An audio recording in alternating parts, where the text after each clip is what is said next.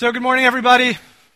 For those of you who don't know me, my name's Justin. I'm one of the pastors here at Cornerstone. We will be in the book of Philemon. So, if you have the exact same Bible that I have, that is on page 1202. I doubt that that's the case, though. So, Philemon, it's before Hebrews. If you get to Hebrews, it's right there. If you're at Titus, you have to flip over one more page. And this is a continuation in our Easter series where we are um, doing the gospel according to somebody.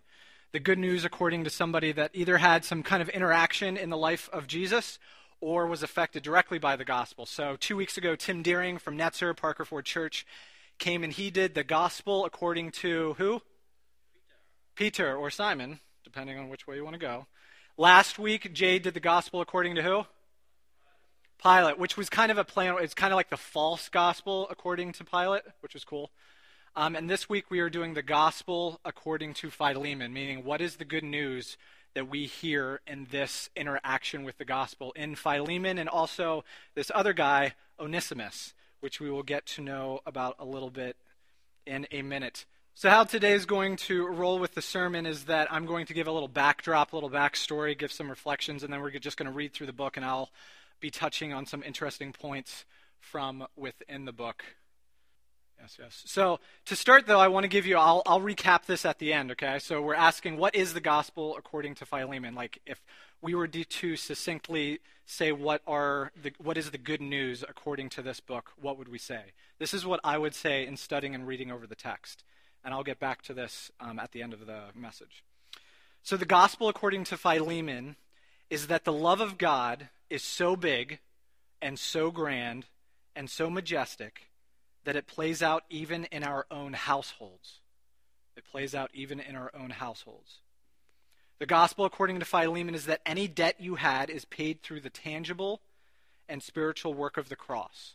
Now, we're not, we're specifically thinking spiritual debt there, but there is some interesting play on words in there uh, in Philemon that we'll get to. The gospel, according to Philemon, is that being touched by grace sends us into risky situations to pursue something better than freedom. And what that better thing is, is belonging. Is belonging. Ministers of reconciliation can use broken systems to bring about redeeming life. And finally, change and transformation are possible even with our embedded worldviews. And what I mean by embedded worldviews is that each of us has things that we believe in that um, we don't realize we believe in or don't realize that they could be off. And you'd be like, oh, I don't have those. But that's the point. You don't really know that you have those worldviews. You don't realize you have those biases. You don't realize you have those um, kind of thoughts or sights towards that and that there's anything maybe off about that. That they're so embedded in who we are as people or as a person, it just doesn't register. So it would be like speaking a different language almost. So, but the gospel is able to change and transform even those deep places that we don't even know need to be changed or transformed. So, with that being said, let us pray, and then we'll get to the backstory of Philemon. I'm going to pray in an interesting way.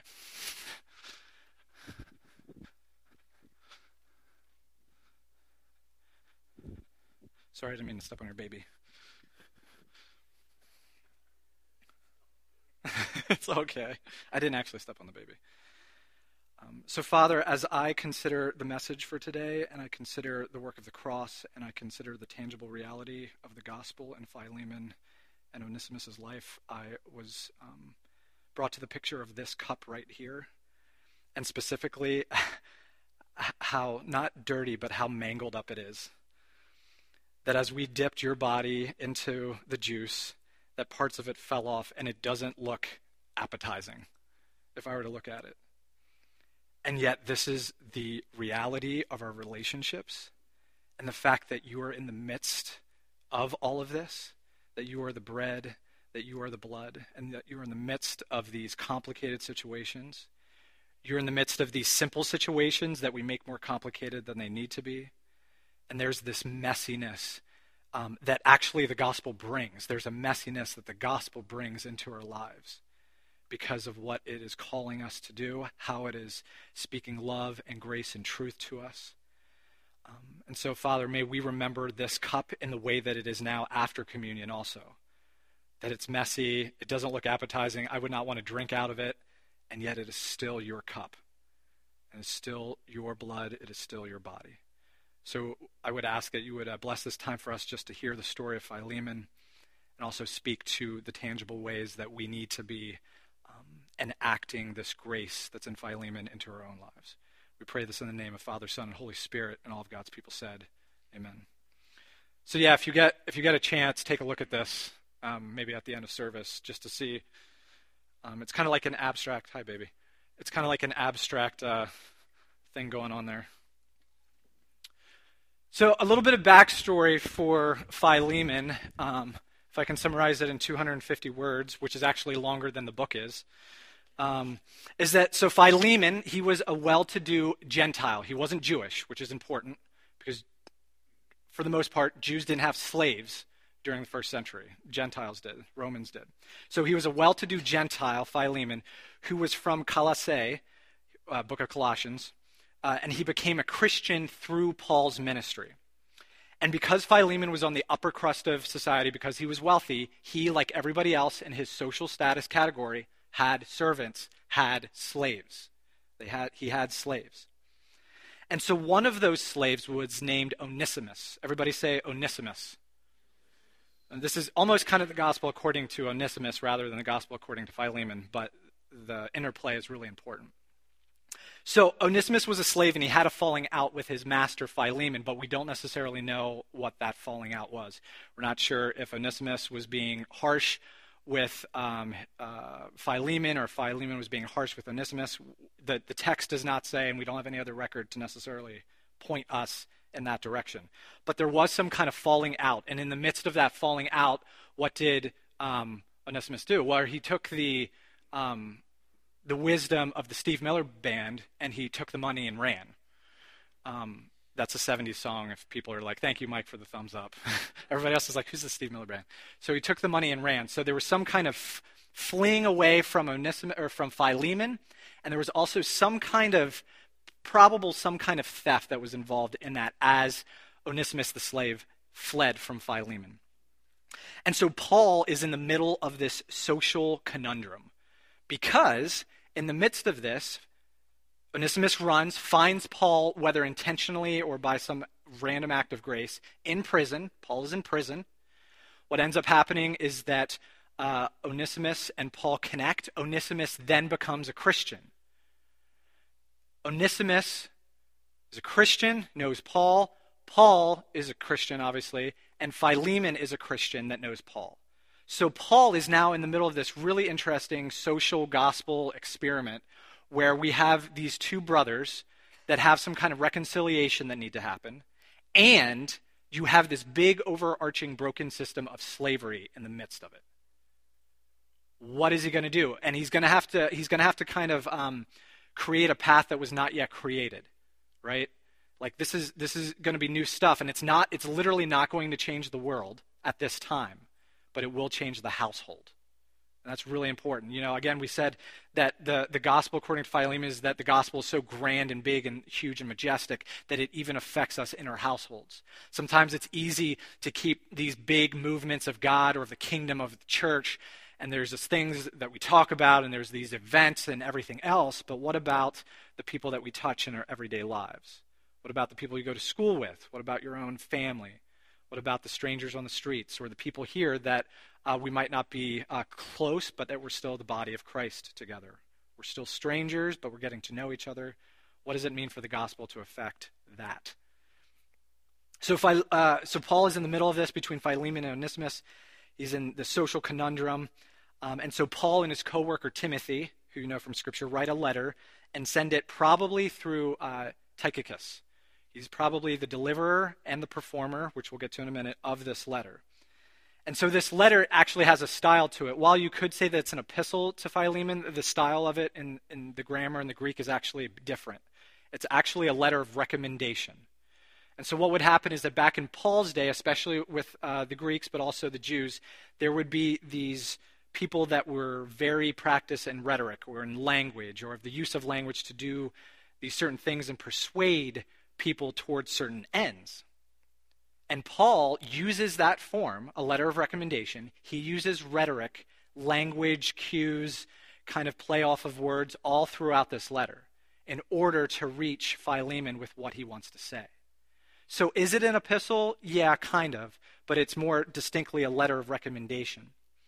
Um, and it, the, notable, the notable difference between the way Paul uses this and the way that the Greeks would have used it is that the Greeks, especially the Stoics, would write these high and lofty letters, and then he would be, they would be like, "Ain't I so smart that I was able to do all this wordplay with all this other stuff?" Like it was almost like part of writing a letter was to show how cool you were or to how smart you were. Paul is not using that here. He is using something that was uh, contextual of his time in order to reach a hearer that would have understood that kind of language. And it wouldn't have been manipulative, it wouldn't have been um, dishonoring. It would have been the way that the upper crust, the educated people, would have been able to most hear and receive that kind of stuff. So as we read through the book, there's a lot of times where Paul is like, I could say this, but I'm not going to say this. You know, it's like, no offense, but kind of language.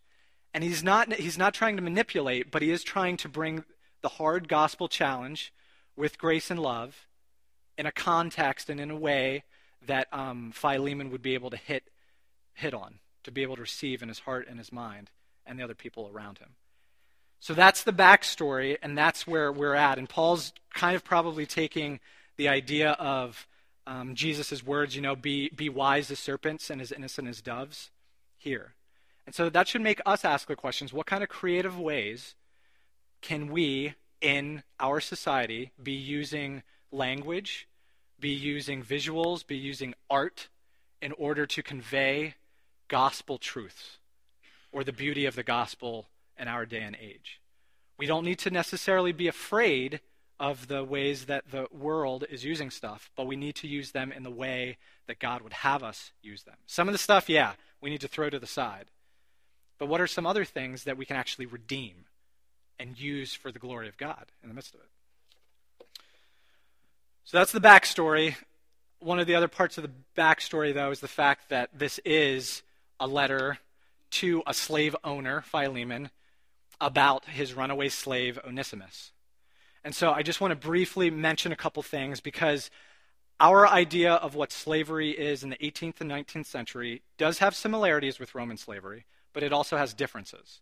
And so we don't want to take what we think we know about how the structure of slavery is in the first century Rome and just automatically think it's from the 18th and 19th. Is that right, Barry? It was 18th and 19th century? Er, earlier? I'm going to just say 18th and 19th century. Pretend that's historically accurate. Of the Americas was then put, put on there. Like, we don't want to do that. We want to hear it. We don't want to dismiss it but we also don't want to just say, well, I know exactly what this is like because we've gone through it as a nation. Our iniquity with slavery is iniquity. Their iniquity with slavery is iniquity. They're similar, but they're not the same. Similar, but not the same. So, two different time periods, two different cultures. So, slaves in Rome, so I'm just going to kind of do a, a, fact, a fact sheet. So, slaves in Rome, at times, had more socioeconomic advantages than those of peasants. They had more opportunity, depending on their master, to be promoted within their field. And so you can see a picture up here. There wasn't just this one kind of cookie cutter thing that a slave would do, they would be in all levels of society. They would be teachers and tutors, they would be chefs, they would be a military um, trainers, they would be all kinds of different things. There wasn't like this um, l- lowest level common denominator, this is what you do. They were throughout life. 30% of all the people in Rome at this time were slaves, various levels of where they worked. Uh, some slaves were known as volunteer slaves, where they would choose, usually because of economic oppression, to enter into the system. So they actually had a better chance of making uh, a living by giving over their, their God given human rights in order to uh, take care of their family, even though they probably weren't connected to their family. And so they would volunteer to be put into this system for economic gain. Some slaves could buy their freedom, and slavery in Rome wasn't racist or xenophobic. people from all different backgrounds and ethnicities were part of that system. So there wasn't like this people group were the ones that were the slaves, or this people group were the ones of the slaves. That was that was vast and it was different, and um, it wasn't just uh, again cookie cuttered into one single type of ethnicity.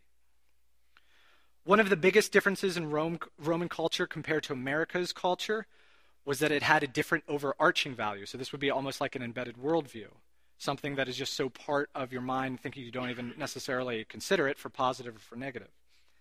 The most valued principle in America culture at the time was that of emancipation, that of releasal, that of I am free. I am free. That's a good thing.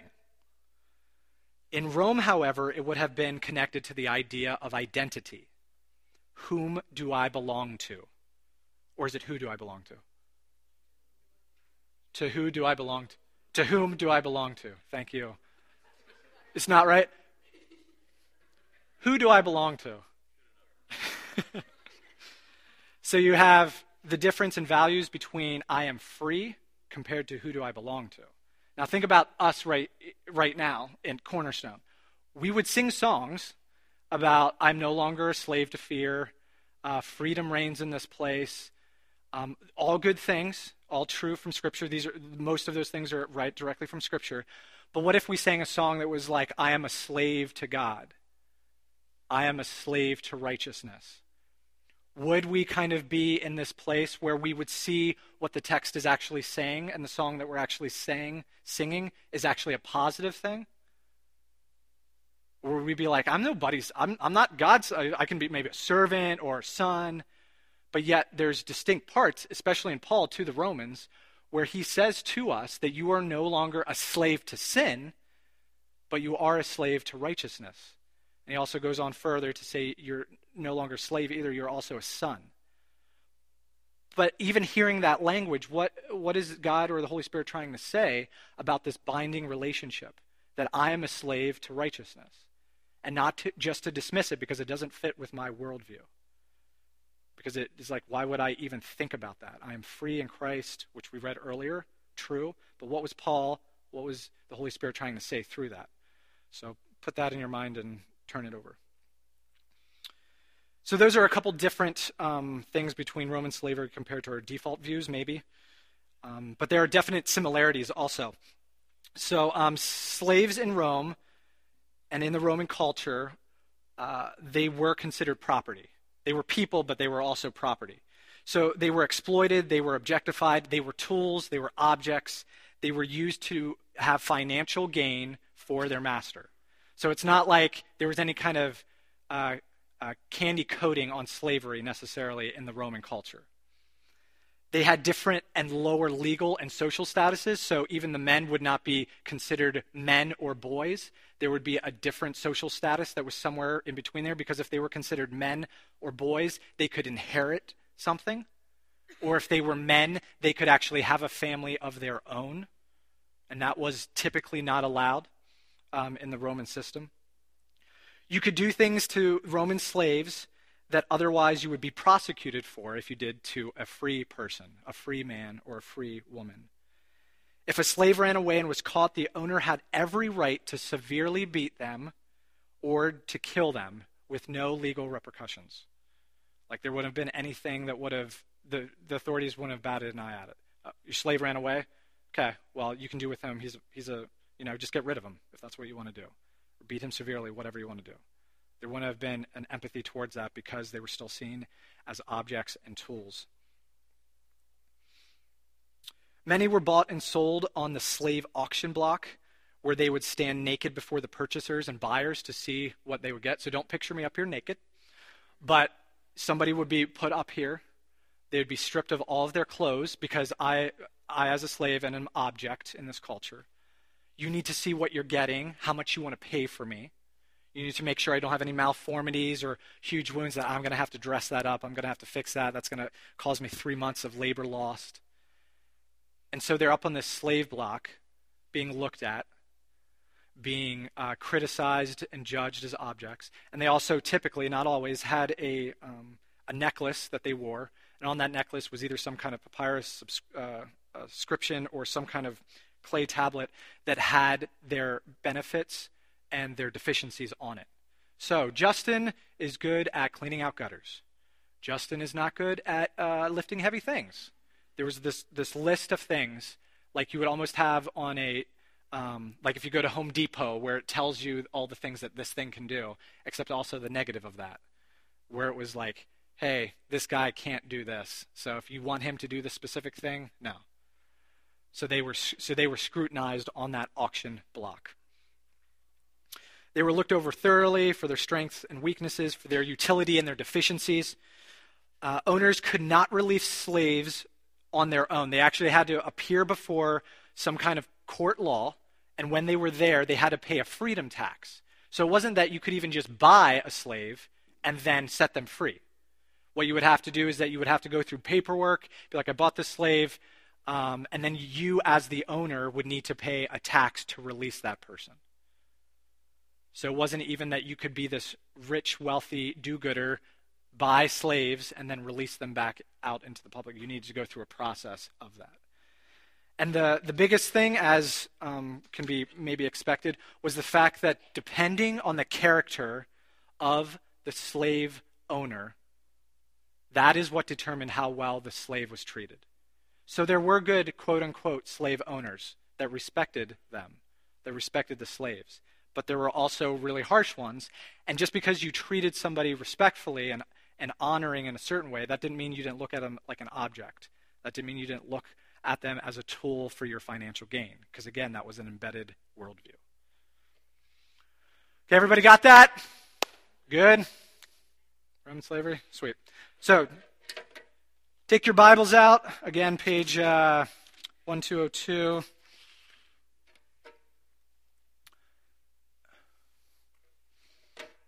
If you don't know what this is an image of, this is actually an image uh, down south of a, a, slave block, of an auction block, where people would stand, slaves would stand on that to be bidded in our land also. So I'm going to read a small section at a time and make a couple comments um, as we go through this. So starting in verse 1 through 3, Paul, a prisoner for Christ Jesus, and Timothy, our brother, to Philemon, our beloved fellow worker, and Apphia, our sister, and Archippus, our fellow soldier, and the church in your house. Grace to you and peace from God our Father and the Lord Jesus Christ. So Paul starts off by identifying himself as a prisoner, which he is a prisoner, but it's interesting because usually he uses the word slave or bondservant. If he doesn't use that word, he uses the word apostle.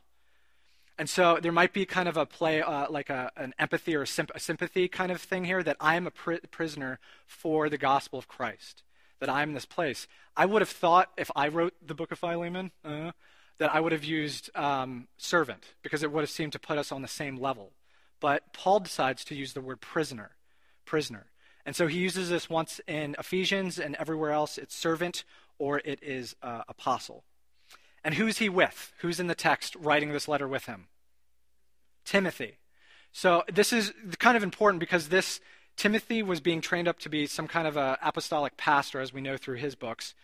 Um, but this letter in general is not a prophetic book. It has a little bit of prophetic in it. It's not really a preaching book, but what it is, it is a pastoral book. You know, there is not this high Christology in this, or there's a lot of ecclesiology about the church, but in a very hidden way. It's not, you know, um, Galatians or Ephesians or anything like that that gives this broad sweep. It is very pastoral in nature. And so we have Paul and Timothy there together writing this letter, even though Paul is the primary voice. And to Philemon, our beloved fellow worker. And so he's starting to build Philemon up here. He's a fellow worker, syn- synergos, which we can hear the word synergy in this. He and Paul are actually working for the same goal, right, in the gospel. So Paul is saying, like, you are my beloved fellow worker. You are dear to me. I'm affectionate towards you, Philemon. And we're kind of on the same team. We're all about the gospel, and the things that we're doing for the gospel, we're co laboring in. So Paul is kind of setting this stuff up for what Paul is actually going to ask of Philemon and then we have uh, two other people, possibly, though we don't know Philemon's wife and Philemon's son. Don't know that. And the church in your house. So, who is this letter addressed to? Philemon, uh, yeah, his family and the church. All of those together. So it might be directly directed at Philemon, but it's actually for the whole church that meets in his house, right? Because he's uh, upper crust. Again, they would be gathering in um, probably the wealthier Christians' homes at this time. And so it, it kind of, if you imagine it in your brain, it's different if that, if I write a letter to Josh, okay, Josh Wanamaker, if I write a letter to you, it's different to picture Josh getting that letter and sitting in his study with, surrounded by books with his cup of tea and rolling out the scroll, maybe putting on his spectacles and reading it over in the quietness of his own place. But this isn't just to Josh. This is to Josh and to Bethany and to the whole church that meets at their house. So as you picture the reader reading this, you have to picture that the whole church is there. And I'm directing, if I'm the reader, I'm directing it towards Philemon, towards Josh, but Bethany's hearing it. And everybody else around is hearing it. And that's scary, right? Like, it's one thing if you're going to write something that's kind of uh, uh, heavy to one person and it's in the quietness of their own home. It's another thing when you have 30 people listening to what's going on, including the other slaves that are in Philemon's house. So you have the church there that meets, but then you, it's not like the servants are going to be around doing things. And so all of these people are going to be hearing this letter. And they're not only going to be hearing about it, they're actually going to be hearing it performed. So, in the past 15 or 20 years, this new biblical study stuff has come out about performance criticism, where they now have records that these letters that were written weren't just taken and just read like, uh, like a robot, but rather the person that read it more than likely was trained on how to read it. And so it's very likely that as the reader, um, uh, Tychicus, um, comes, he has been trained by Paul so Paul and his scribe wrote the letter, and Timothy wrote the letter, but then he trained this messenger to go. And so I'm here, the reader, but I'm performing it. What does that mean? That means Paul has told me when to look at Josh directly. When, when I say a sentence that I actually look over here, maybe at the, the slaves that are still in his house. When I look at Onesimus over there. When I look at his family. And it also, what kind of words are being stressed in this letter. Because you can have a short sentence and you can stress different words. And by depending on what kind of nuance you give to it, it's saying something, it's drawing attention to something that um, would be heightened in the text. We don't really know what words were stressed, obviously. But we can also kind of, um, with respect to the text, make some assertions, make some guesses in that. So again, Paul's writing this with Timothy to the whole church. Put that in your brain, in your imagination, as you're imagining me reading this letter. I'm the reader. I'm going to be looking at Josh sometimes, who's Philemon. I'm going to be looking at Onesimus, who is going to be Ben. At times, I'm going to be looking at the, the, the family. Other times, I'm going to be looking at the household slaves. Verse 4 I thank my God always when I remember you in my prayers. Philemon. So, the first you in verse 3, grace to you and peace from God our Father, is singular, in, or sorry, plural in nature. The you at the very last uh, uh, sentence, verse, the grace of the Lord Jesus Christ be with your spirit, is also plural in nature. So he bookends it uh, with the plurality that I'm addressing everybody, but all the other yous now are singular, which means who's it towards? Philemon. So again, it's to everybody, but it's to Josh. It's to Philemon. I thank my God always when I remember you in my prayers because I hear of your love and of the faith that you have towards the Lord Jesus. And I'm going to put some emphasis here. Um, of the faith that you have toward the Lord Jesus and all the saints. All the saints. Why? Why would he possibly be, um, in my sanctified imagination, saying all the saints? Yeah. Onesimus just became a saint. And he's saying, this grace and this faith in the Lord Jesus Christ and the love that you have for the saints, thank you for having that for all the saints. All of them. And I pray that the sharing or the koinonia, the communication, the fellowship of your faith may become effective for the full knowledge of every good thing that is in us for the sake of Christ. And again, Philemon or Paul is kind of setting up Philemon a little bit. He's giving he's he's um, encouraging him. He's saying truthful things about how he sees Philemon. He's kind of building him up. He's saying that you you show love towards all the saints. Can't wait to see what's going to go on in all every good work that God has for us. You know, he's kind of setting him up because at this point Philemon doesn't know why Onesimus is here, why the reader is here, and what the request of the letter is. For I, Paul, have derived much joy and comfort from your love. My brother, because the hearts of the saints have been refreshed through you. So thank you, Philemon. Thank you, Philemon, for giving rest to the hearts of the saints. And so there's the setup. And now we get kind of to the um, recommendation, so to speak. Accordingly, though I am bold enough in Christ to command you to do what is required, yet for love's sake I prefer to appeal to you. So here, Paul knows that in this situation, he could command him as probably a spiritual father to Philemon, but he also knows that Philemon needs to choose what is right.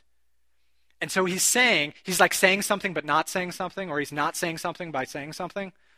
It's like, I could tell you what to do, but rather I want to appeal to you because he wants Philemon to choose this himself. Because this is his household. Authority in his household, quote unquote, ultimately rests with uh, Philemon. And so Philemon needs to make this choice out of his own accord.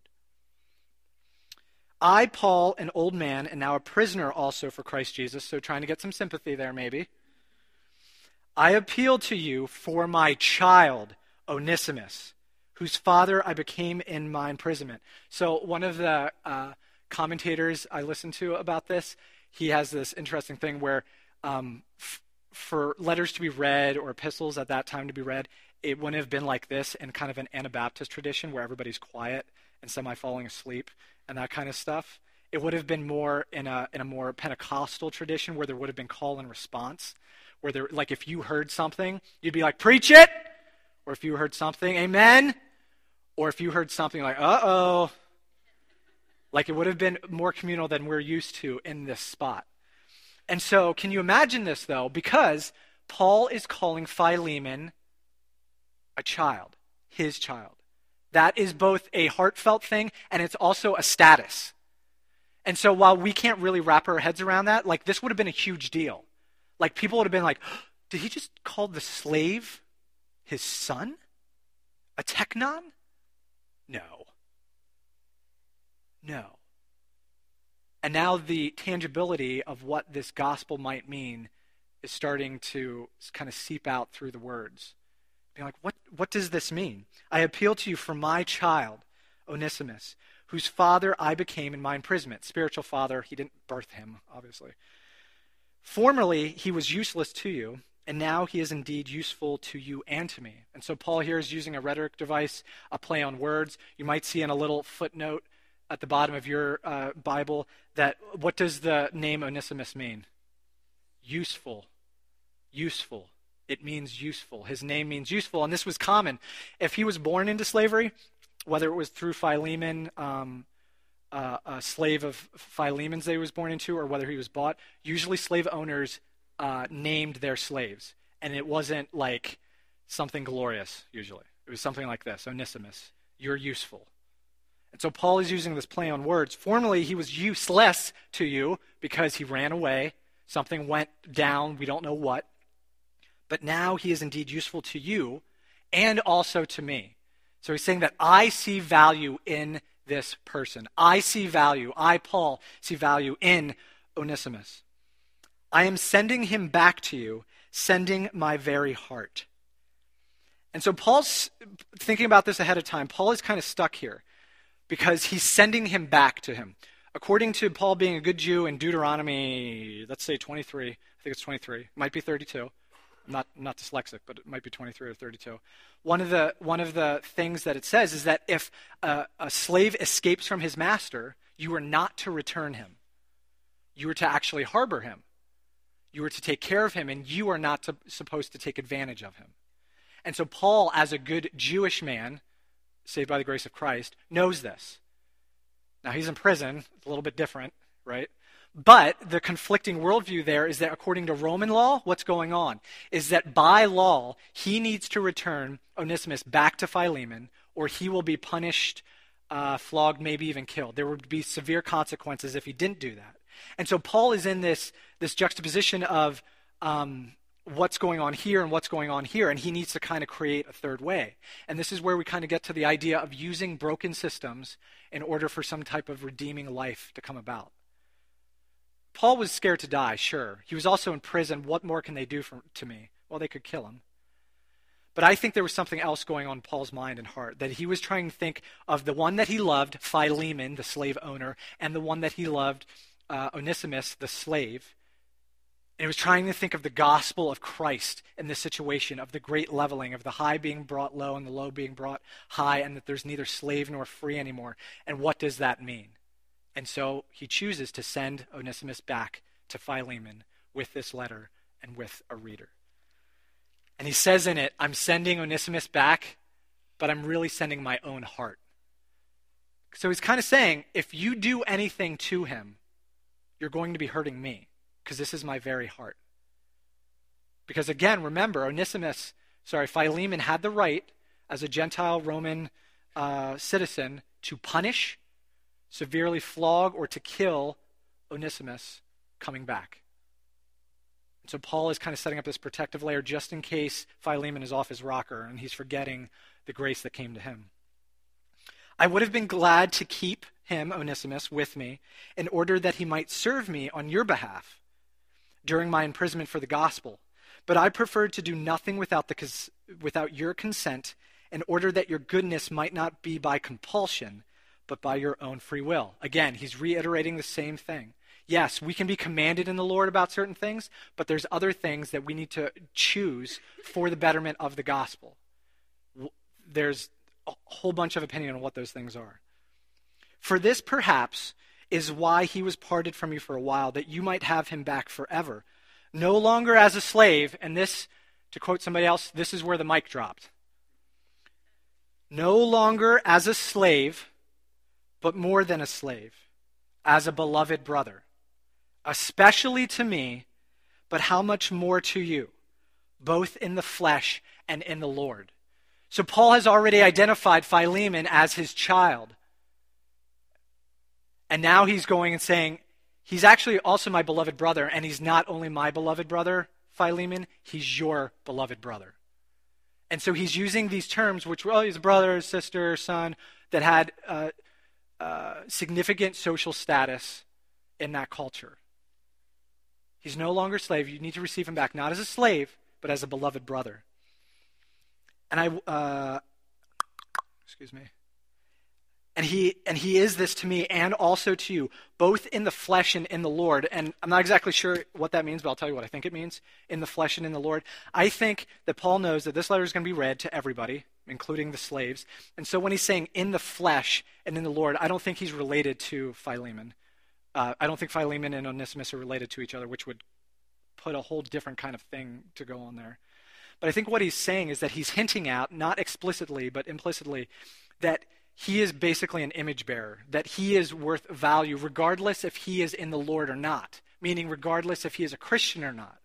And so this is giving a little bit of leeway that if the slaves over here that aren't Christians, they might be thinking, oh, Onesimus is going to get out because he's a Christian.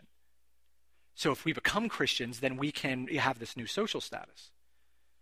But I think what Paul is kind of um, tenderly talking about here is that these people, Onesimus as a slave, actually needs to be seen as something more than a slave, regardless if he's a Christian.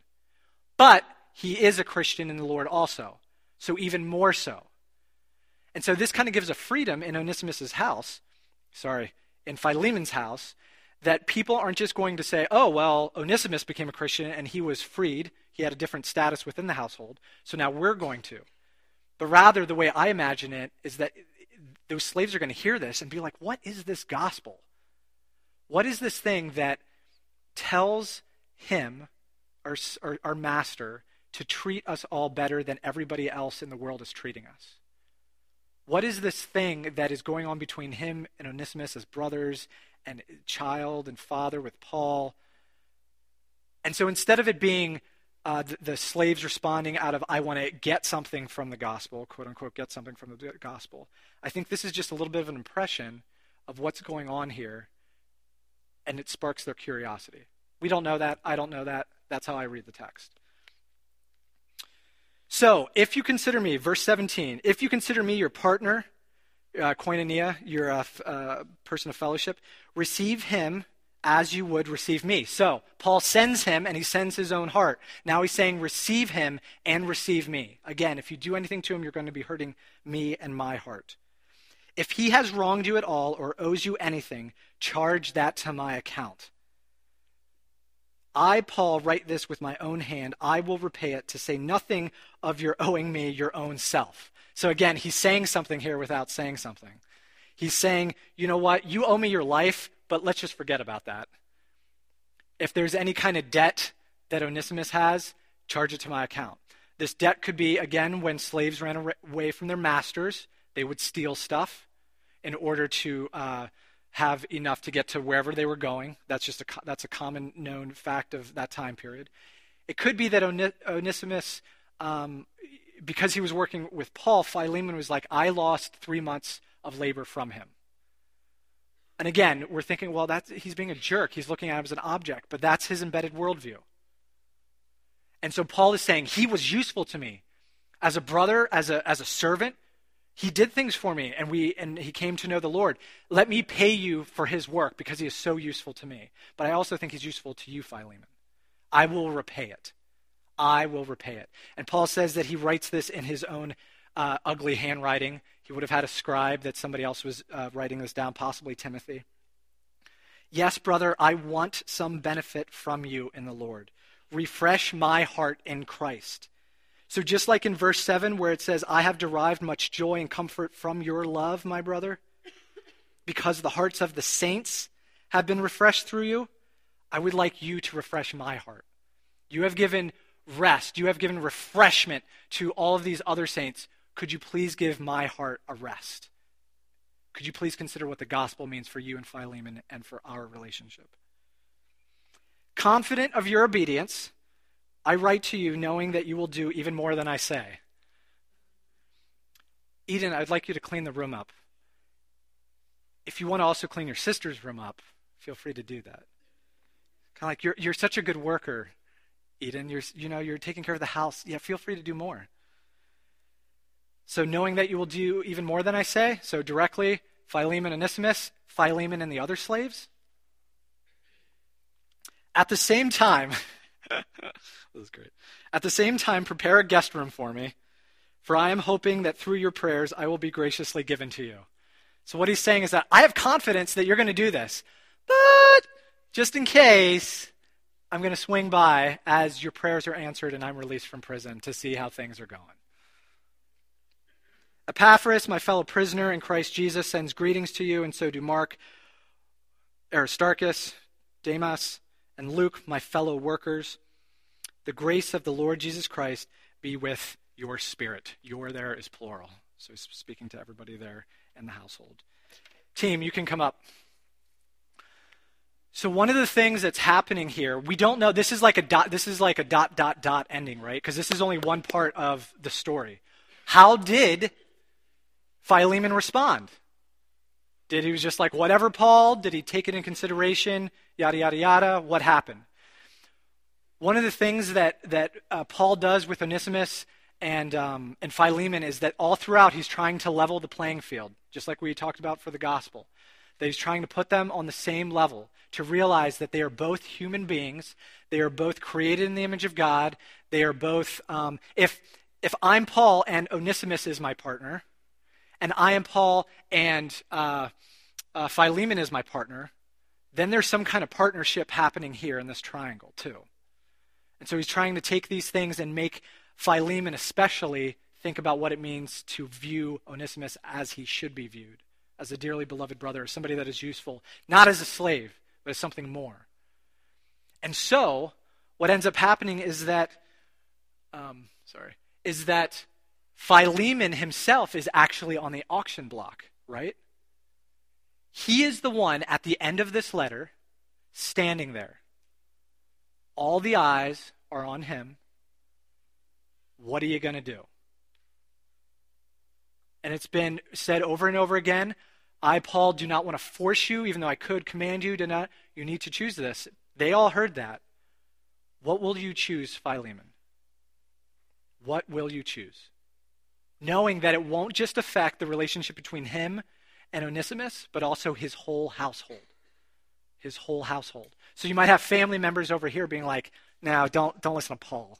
He's a jerk. He's in prison. He doesn't know what it's like to have this kind of this stuff."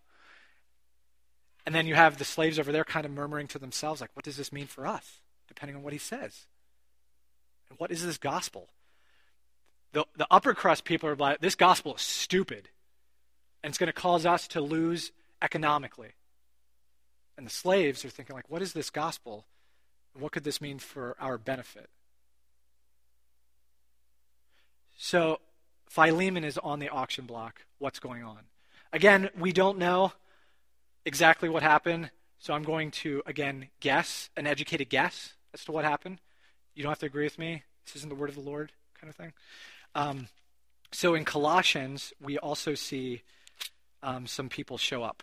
So this letter was written around 60, 62 AD and so was the letter to the Colossians. We're not sure which one came first. Okay? We're not sure if Philemon happened first, if Colossians happened first, if Philemon happened, and then there was the broader.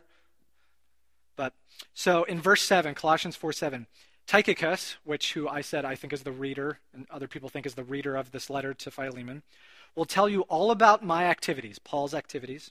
He is a beloved brother and faithful minister and fellow servant in the Lord.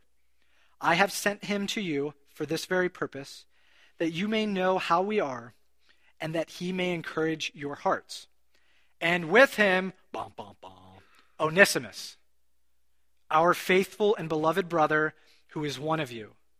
They will tell you of everything that has taken place here. So, in my imagination, in my mind, I don't know what happened with the rest of his household, but with that relationship, Philemon chose to take up Paul's recommendation. And then what he did is that as a beloved brother, he was still part of Philemon's household, but he released him in order to serve Paul. And that was almost Philemon's ministry to Paul. I, as Philemon, can't be on the road. I have to take care of things here. I need to take care of my business. I need to take care of my household. But, but Onesimus can go out and he can do this stuff. And one of the things he did is that he went with the reader of the text in Philemon and he went and he delivered this broader letter to the church in Colossae you know, the epistle of the Colossians. And so I do believe he was, uh, that Philemon listened to Paul's recommendation. What that meant for the rest of his household, we don't know. But even the fact that the possibility of that being broken is amazing. That that whole social structure, this whole big thing that is broken, okay, we're not going to change the world in this instant, but what we are going to do is we're going to change our household which again gets to the good news according to uh, Philemon. So the love of God is so big and grand and majestic that it plays out even in our households. Yeah, there's still this problem of Roman slavery that is going on. And it's huge and it's big and it's debilitating and it's all this. But for right now, what does this mean to live the gospel out in the relationships that I have within my own household? It's huge what the gospel can do, and yet it is so detailed and succinct. Any debt, spiritual debt you had, is paid through the tangible and spiritual work of the cross. It's so awesome that um, Paul is willing, as uh, a father, to uh, Onesimus to pay his debt tangibly, right? But you also hear in that, especially with uh, the, the book to the Colossians, the idea that Christ has paid our debt that all record of debt because of our sin and our iniquity and our transgression have been paid for by the cross. And so Paul is kind of putting himself in this interesting place because he's a minister of the cross, he's a minister of Jesus. The gospel, according to Philemon, being touched by grace, sends us into risky situations to pursue something better than freedom, belonging. Think about Onesimus. So Paul's like, hey, I have this idea. I know you got away from him and I know you're a Christian now and you're experiencing this freedom. How about you go back to him? Can you imagine being Onesimus, knowing the Roman law? Onesimus also had to choose what he was going to do. And it was he going to enter that risky situation, knowing that Philemon was a Christian, but again, there's worldviews and embedded stuff there that were still being worked out. If I go into this situation, I might be killed. Onesimus had to choose because he was touched by the grace of the gospel, and he chose to risk it and to go back into slavery, basically, even though we think he was freed. But he had to choose that risky situation for the idea of belonging, not just freedom. Again, freedom is good, freedom is right, freedom is all of that. But who do I actually belong to? Who does Philemon actually belong to? Who does Paul and Onesimus actually belong to? Ministers of reconciliation can use broken systems to bring about redeeming life. Said that a couple times. Huge thing of Roman slavery, not going to change the system at this time. What's going to happen though? Minister of reconciliation is going to come into that broken system and plant some gospel goodness in there. Change and transformation are possible even with our embedded worldviews. That something is deep that we could uh, at that time that slavery wasn't, uh, for 99.9% of the population, wasn't an issue. That even something that deeply embedded could be start to be cracked and changed and transformed by the message of the gospel. And that's good news. Because there's all of us in here at some point in our life, maybe even now, have that thought that this thing is in concrete. This thing is never going to change. And if we're going to be honest with ourselves, maybe it won't. But the gospel says but there's an option for it to change. That when we have given up on all of this other stuff, the gospel is still at work, the, the Spirit is still at work, the word of truth is still at work.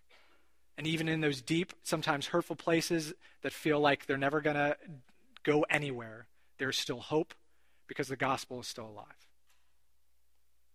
So, with that being said, um, let us stand and worship. Um, I'll pray for us. God, thank you for this time. Thank you for this short book that is in here, and even thinking about the idea of so short and succinct, and it's very human, and there's not a ton of theology in it, and yet there's a ton of theology in it. Um, so I, I, would ask that even though we're not in the time period of Philemon and Paul, that you would speak to our hearts and to our minds and to the actuality of us walking out the gospel in some risky places, in some scary places, and that we would be obedient uh, willfully obedient to you as we listen to your words, as we listen to your heart, and as we believe um, in the gospel that is you, Jesus, your life, death, resurrection. The gospel is, the good news is, is that Jesus, you are King. And the way that you value and validate and legitimize um, is beautiful and good and, and, and yeah, pushes against us sometimes, a lot of times. We thank you for your forgiveness for the things that we don't even see in our own lives, where we are either oppressing people or we are giving people um, liberty that is unhealthy, or we are being people that aren't seeking belonging. Thank you for your grace in our lives and help your gospel to be more tangible in our households, in our workplaces, in our schools, um, as the glory of your huge kingdom vision continues to unfold. We pray this in your name. Amen. So, again, the letter to Philemon didn't have a ton of high theology, and yet it speaks to some of the most core and human things in our lives. Um, Jesus is mentioned in it, but Jesus is more so um, exemplified by Paul, who is standing between these two parties, trying to bring, bring gospel reconciliation there. And so, in, in that vein of thought, and the fact that the Spirit of Christ, the reconciler, lives in you all, I bless you in the name of the Father, Son, and the Holy Spirit with these words. If anyone is in Christ, they are a new creation. The old has passed away, and behold, the new has come. All this is from God, who through Christ reconciled you to himself and gave you the ministry of reconciliation. That is, in Christ, God was reconciling the world to himself, not counting their trespasses against them, and entrusting to you, Cornerstone, the message of reconciliation. Therefore, you are ambassadors for Christ, God making his appeal through you. I pray this in the name of Father, Son, and Holy Spirit, and all of God's people said, Amen.